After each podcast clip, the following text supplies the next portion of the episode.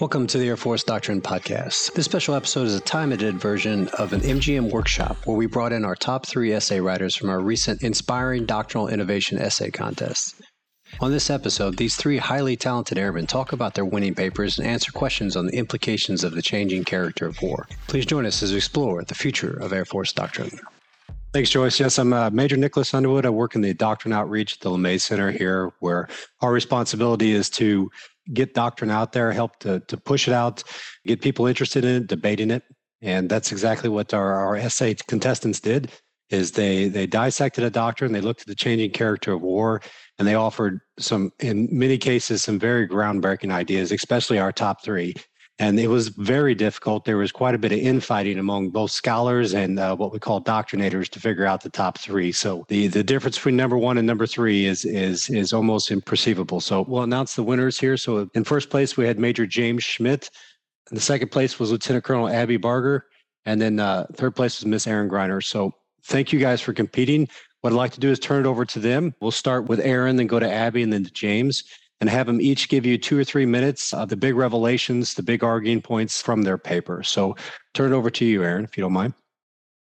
Good morning, everyone. My name is Erin Grenier, Grenier, Grenier. I'll take any variation. I'm a French Canadian who grew up in Wisconsin, so no one could pronounce my name properly. So I'm I'm an intelligence analyst. I'm an Air Force civilian. I'm currently at NORAD and Northcom in the wargaming division. I am the Red Cell lead. I am the only intel analyst in the J7, so I'm glad to have this venue as a way to uh, have people listen to my musings. I'm a Russia analyst by trade, and I primarily have focused on Russian information confrontation and foreign policy.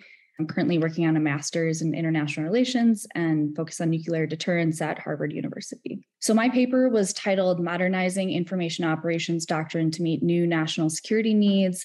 This primarily uh, stemmed from some of my observations in wargaming specifically, in conjunction with some long term concerns about the future of warfighting and if the US is truly prepared for the fight ahead. In these war games at both the COCOM and national level, um, I noticed that many senior policymakers and military officials focused heavily on the shiny objects, the high tech developments, but often would ignore some of the more squishy things like information operations and as a red cell lead, it's my job to test and stress uh, US strategy and doctrine. And I noticed that there is a big deficiency with understanding the effect that adversary information operations can have, primarily on civil society. Um, and that's really where my, my paper led to. And so some of the key findings that I talk about in my paper is um, our adversaries are unable to match our national security spending, but they're playing much smarter than we are. Um, they understand that democracy is our most prized possession, but they've also found a way to weaponize it against us.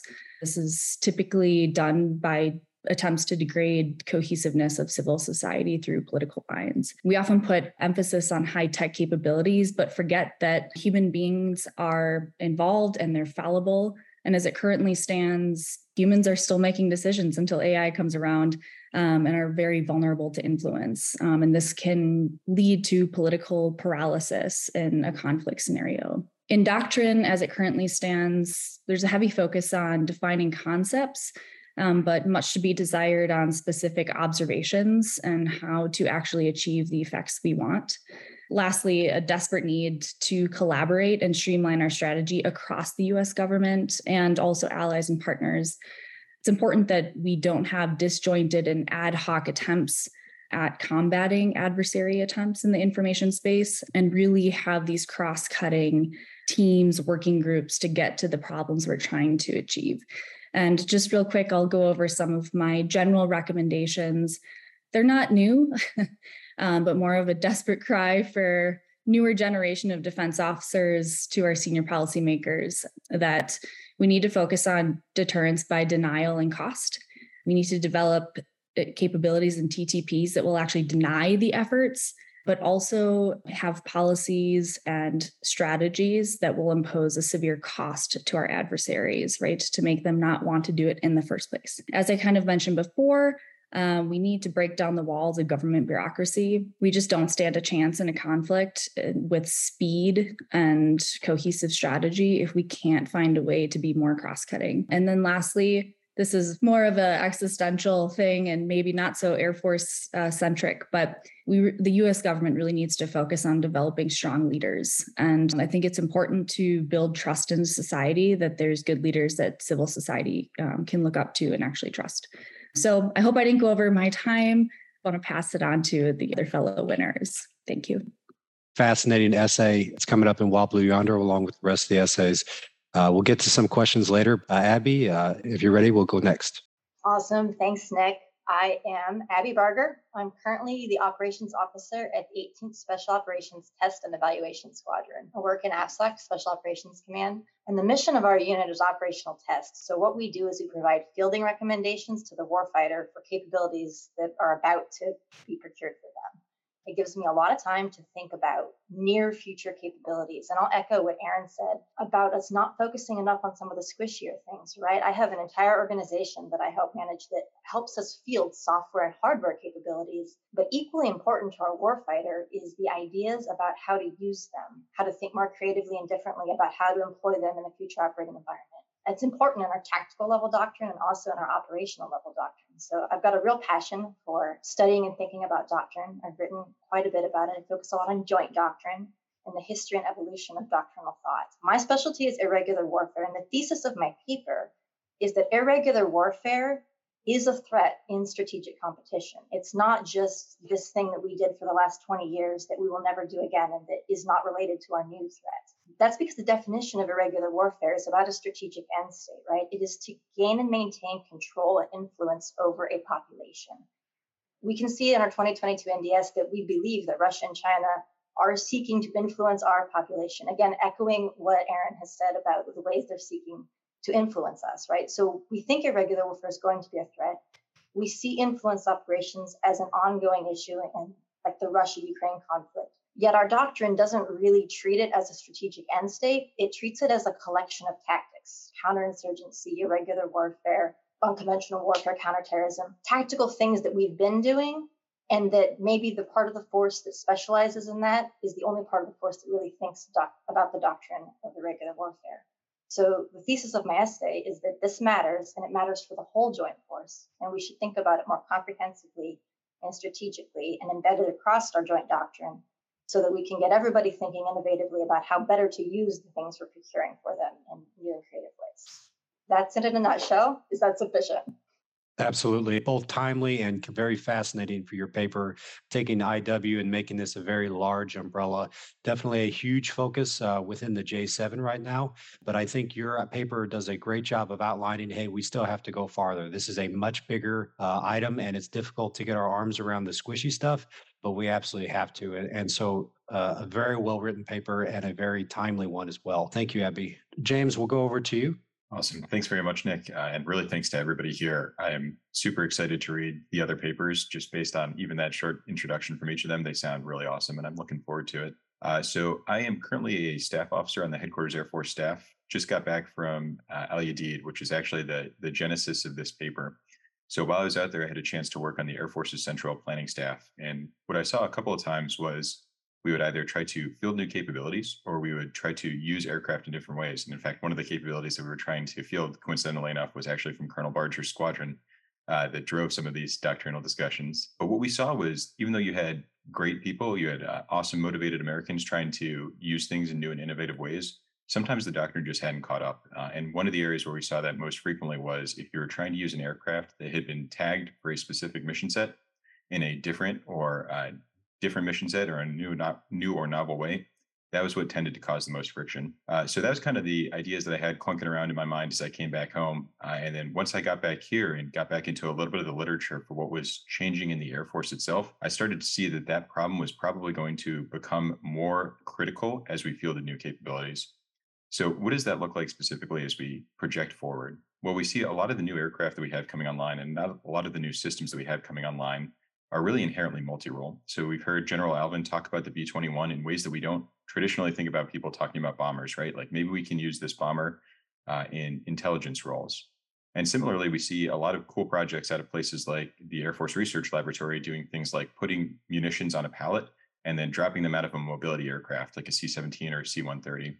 And finally, we see even traditional tanker aircraft like KC 135s and uh, uh, KC 47s as they come online, putting Starlink panels on the top of their aircraft and then becoming a comms relay. Well, these are all fantastic capabilities, but all I could think back to was my time deployed and the friction that's going to come with actually trying to use these capabilities in real time if we don't have the doctrine, the training, and the experience to support that. So that's what drove the uh, drove the paper for me to get a little bit more into the specifics, uh, for those that haven't had the joy of working in the Air Operations Center when the pool is closed, uh, there's a couple of different processes that work for uh, these different types of aircraft that are out there. And really, they're all stovepiped into a couple of different sections here. So the ISR aircraft, the Intelligence, Surveillance, and Reconnaissance aircraft, run through a process called the Joint Collections Management Board, which I think we should change, but I don't want to disparage because what that really looks like is a lot of really awesome experts coming together giving their best expert opinions, and then prioritizing how we're going to focus our ISR in the course of operational campaigning. So it's a great process. It's just one that's probably going to have to change. Similarly, we have uh, all of our logistics folks come together in a joint logistics management board. And then when we talk about strike aircraft, typically they're put together into a joint uh, tar- joint prioritized targeting list uh, is the eventual product that dictates how those are used. So these are all great processes, but the problem is that they work independently. So if I want to take an ISR aircraft that was prioritized via the Joint Collection Management Board and use it to strike a target, there is no mechanism as it stands right now past just working individually with different officers to make that happen. Well, that can work, can work on a case by case basis, but as we field multi role aircraft, that system is going to break down. So, what I recommend uh, is that we move from these individual mission specific planning boards and instead focus on a joint effects prioritization. So at the AOC, at the joint level, how do we focus on what effects do we want? And then once we understand those effects, prioritize those effects, how do we focus on the key enablers for those? So if I want to prevent an adversary, if I want to deny an adversary a goal in order to affect deterrence by denial, what are the key kinetic effects I need? What are the intelligence, logistics, and communications enablers behind those effects? And then how do I package those all together in a way that can be clear, concise, and then repeatable in an environment where I might not have perfect communications or I'm trying to do ACE or other things that kind of break up our, our normal processes. Uh, so I'll kind of leave it at that, but I think that's that's the gist of the paper that I was trying to get out there. Thanks, James. Yes, I, I found the paper absolutely fascinating. I, I, know our readers will too. There's a lot happening in the uh, AOC discussion, how Air Force does operations these days uh, with everything from distributed control to mission command. There's this idea that uh, getting all that information out or getting the, the capability and the authorities distributed out and this ability to integrate is going to be uh, that much higher priority. So I certainly appreciate that. What I'd like to do at this point is I'll, I have a question for each one of you to kind of kick us off. Then we'll reach out to the audience and pull some uh, questions from the audience. Uh, and then I have a final question for the for the panel. So I'd like to start, Abby. As you mentioned, irregular warfare is often associated with counterinsurgency and unconventional warfare. But with the emphasis lately on great power competition or strategic competition, how should you think we should think of IW when we look ahead to threats and conflicts with China and Russia? And I'm really thinking uh, one of the early uh, joint notes uh, established a competition continuum. And so now we're not looking at such a hard armed conflict versus just competition. So as you look across that, how do you think IW applies? So I'll take a stab at that. I think that the competition continuum is a really good framework for thinking about this, but we really like to polarize things in our heads, right? It makes things easy to think of either or, right? We're going to have irregular warfare or traditional warfare. We're going to be at one end of the competition continuum versus the other. But that's not actually how the real world works, right? Like we can be operating simultaneously across the entire competition continuum in different ways. And so it's really hard to conceptualize and to write it clearly into doctrine, right? Because it's just this massively complex problem. But that is why it is so important to embed this thinking in your idea of what is the end state you're trying to achieve? Like, what is our goal? And how do each one of us, working through our own individual capabilities and understandings, advance that end state collectively? Thinking about it in, in great power competition, I don't see it as a dichotomy, right? I think that in future conflicts, so the, the, paradigm of traditional warfare is that the government uses the military on behalf of its citizenry to go prosecute an end state. The theory behind irregular warfare is that we're directly engaging populations, right? Our own population and, and other populations. And this is where it starts to get really squishy hard and hard to define, right? Because would it be appropriate for our government to go conduct propaganda operations, right? Is that a doctrinally appropriate mission for our military, right? We're going to have a, a spirited debate about that. But the one thing that we probably would all agree on is that if we see this as a threat, we would want to defend against it, right? And I'd like to echo something that Erin said that really like resonated with me was the idea of trust in our institutions and, and a way to engender that. And so I think that's a, a springboard we could use that we could all agree on that defending against irregular warfare is certainly going to be very important in our future conflicts. And so I don't think that our doctrine is addressing these things. And so my recommendation is that we need to think more holistically about it and more creatively. I guess I'll leave it there unless you have follow on. no, that's that that's fantastic. It's it's not an easy answer. If it was, it'd probably already be in doctrine. Um, but uh, I, I, I like the idea. Hey, we just have to shift thinking, start thinking holistically. But you kind of naturally segued segued right into Erin talking about the trust. And Erin, you started talking about that a little bit earlier. My, my question is just about that. Is the as information is really we see from Ukraine and Russia and and and long before that that information really has become a weapon. And as the if the the DoD at large starts using information as a weapon we there's a danger of an eroded trust. And you mentioned a little bit about building smart leaders so I just want to give you an opportunity maybe to build on your earlier thought. Yeah, I'm sure a lot of you are familiar with what's known as the Gerasimov Doctrine, which I think was really the springboard for the US to really understand how our adversaries view information confrontation, information warfare, depending on what school you come from. And I think that it's important that we view this from the red perspective when we start developing our strategies and our doctrine is understanding what the adversaries are seeking to achieve um, and then building around that. As far as information as a weapon, it absolutely is a weapon. In fact, some of our adversaries believe that non-military means of achieving political and strategic goal, goals has grown and it's actually in some ways uh, more effective than weapons themselves. So yeah when it comes to trust that's a really that's a really tricky one. I think our country is experiencing a very strange stage of not having trust in its government and i think we see that from both sides of the aisle as I mentioned, my paper RAND did some interesting study on the phenomenon of truth decay, which leads to little trust in the government.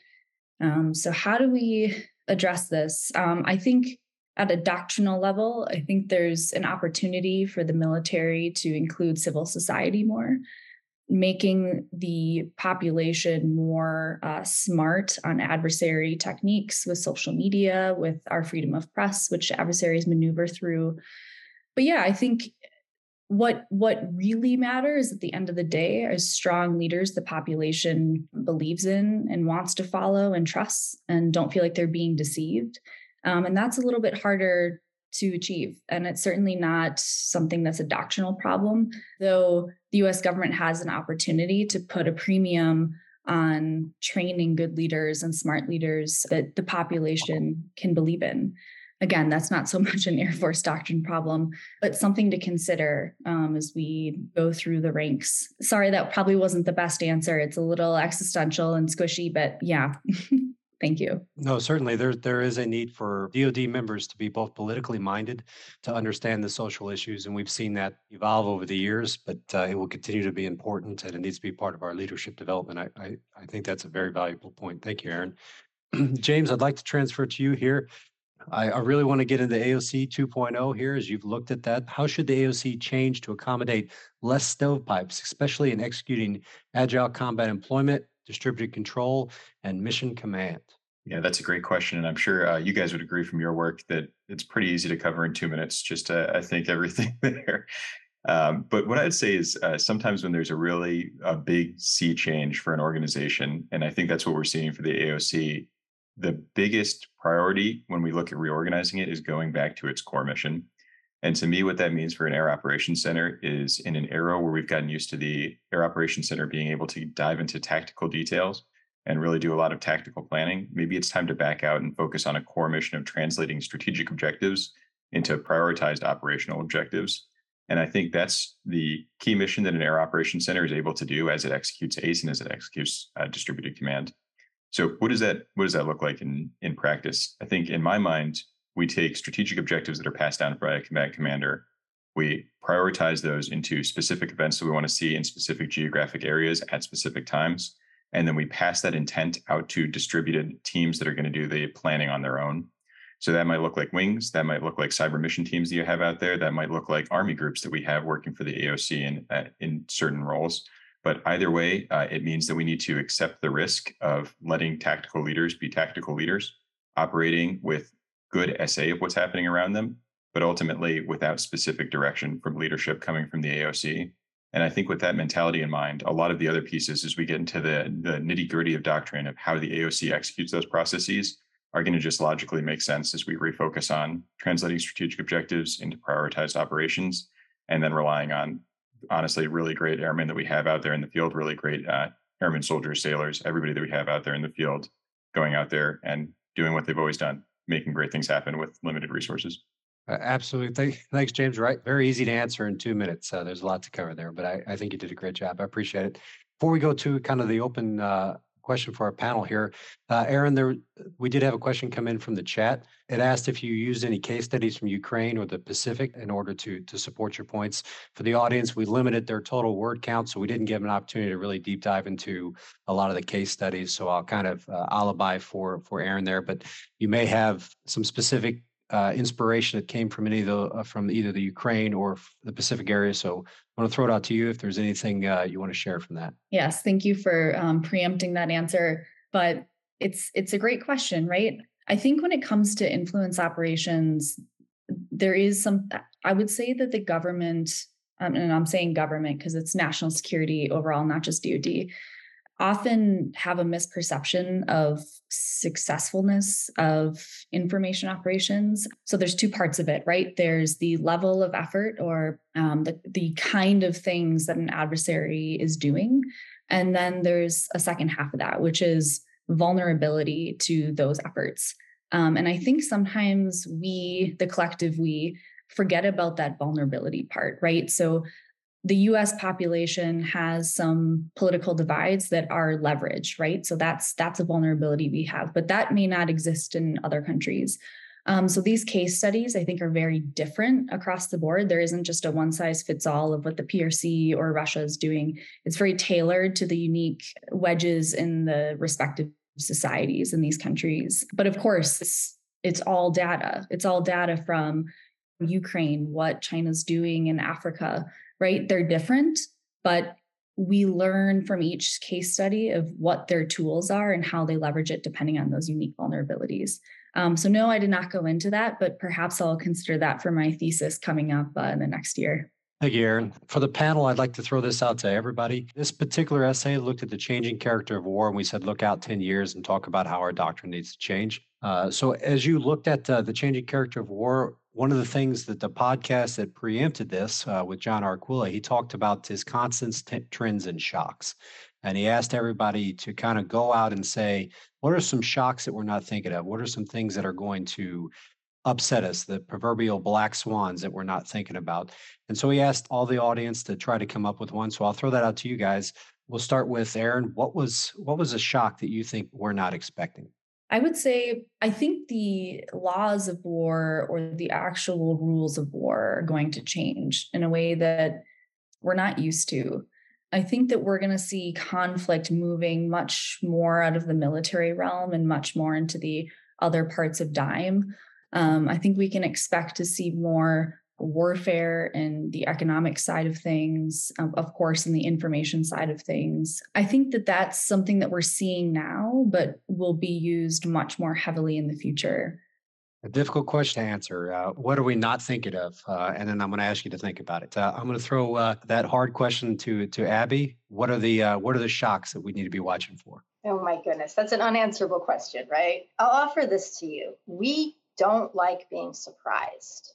We are not good at being surprised. We don't like it. We want certainties and we are used to a world in which we get to drive the world order. We like the current rules based world order and we want to preserve it. And I think that James hit on a little bit in his doctrine. We're, we're really stovepiped into what we're good at, and we like to have clear direction about how we're going to do it. And I would offer to you that doctrine is always evolving and always changing, right? We we write the doctrine and codify our lessons from the last war that we had, right? Our first joint doctrine codified the lessons of Vietnam and then prepared us to go into Desert Storm. And then we rewrote our doctrine for counterinsurgency and COIN, and now we're re- rewriting our doctrine to try to take what we learned in the past and apply it to an uncertain future. But it's not so much the static here's here's the checklist, here's the menu, here's the process, follow it. It's an ongoing learning. The process of us having this discussion here and us engaging with the force as we constantly re- rewrite our doctrine and think about it more creatively and innovatively, that that is how we get through the future and how we sort of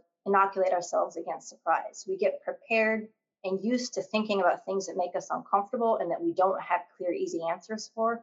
And we go through the intellectual rigor of of thinking about it and preparing for it so that when you have a surprise, which you won't have thought about because it will be a surprise, it won't be surprising to be surprised, right? You will have intellectually prepared yourself to be ready to do that. Again, a very squishy answer, but I think that's the best I've got for you. I'll kick it over. I'd love to hear what James has to say.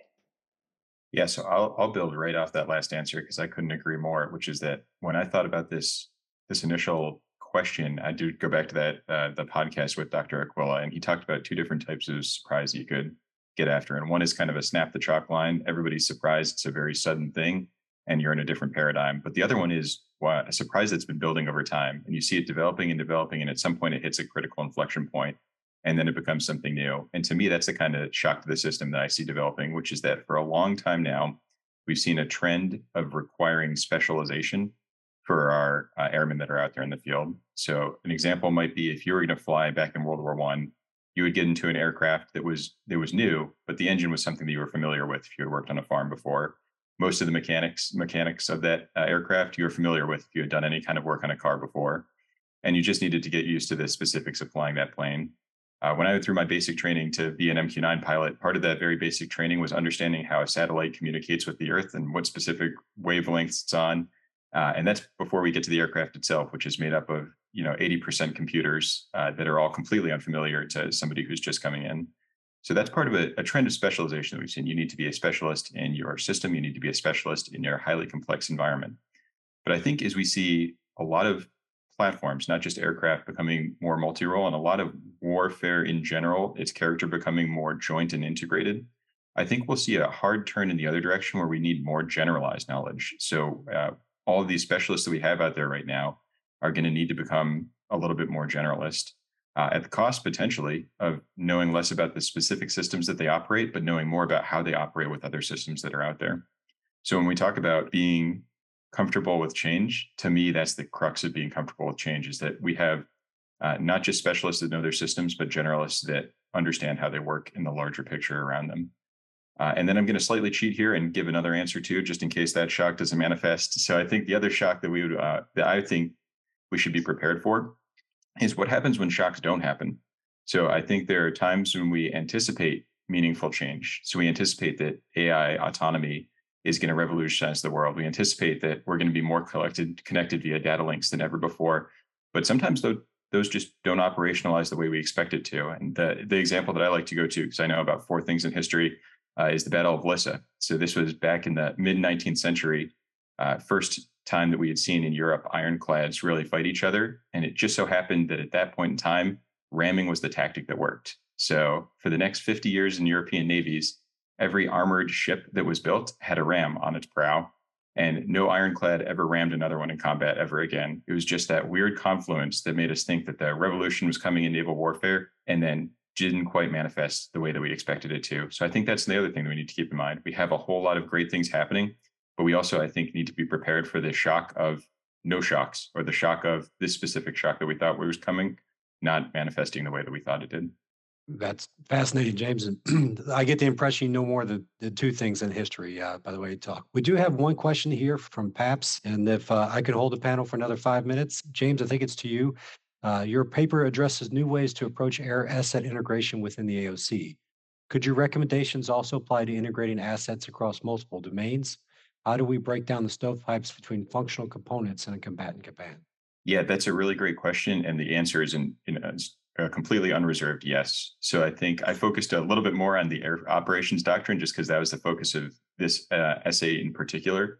But I think at the joint level, that's exactly where we need to get after these prioritized effects because, frankly, the air component is not in a position where it can do anything by itself. The land component is not in a position where it can do anything by itself, and no component is in a position where it can do anything by itself. So, the same way that we can't prioritize ISR aircraft as ISR only, we can't prioritize air based effects as an air component problem only. We need to bring in the other components and we need to make sure that we're all operating on a joint prioritized effects list and uh, getting after those missions. In conclusion, here, I'd kind of like to give our essay writers some sort of uh, resolution and and what their paper has done. At least here in the LeMay Center, we obviously have a a limited uh, scope in terms of all of doctrine, and a lot of this crosses over into joint doctrine and quite a bit into policy as well. So, uh, uh James, for your paper, one of the ideas inspired was for us to actually look at uh, how uh, command and control is discussed inside of operational doctrine. most of that re- resides down in the DTPs and the AOC. And so we're looking at what does it take to take our 330 doctrine, which discusses the command and control, and actually look at those processes and the integration and see if we can start to build at the operational level more robust doctrine to get after exactly what you're talking about. So we are taking the charge on that. We appreciate that. Abby, for yours, uh, we've rescinded uh, the Air Force's irregular warfare doctrine just because we were finding ourselves out of sync with joint.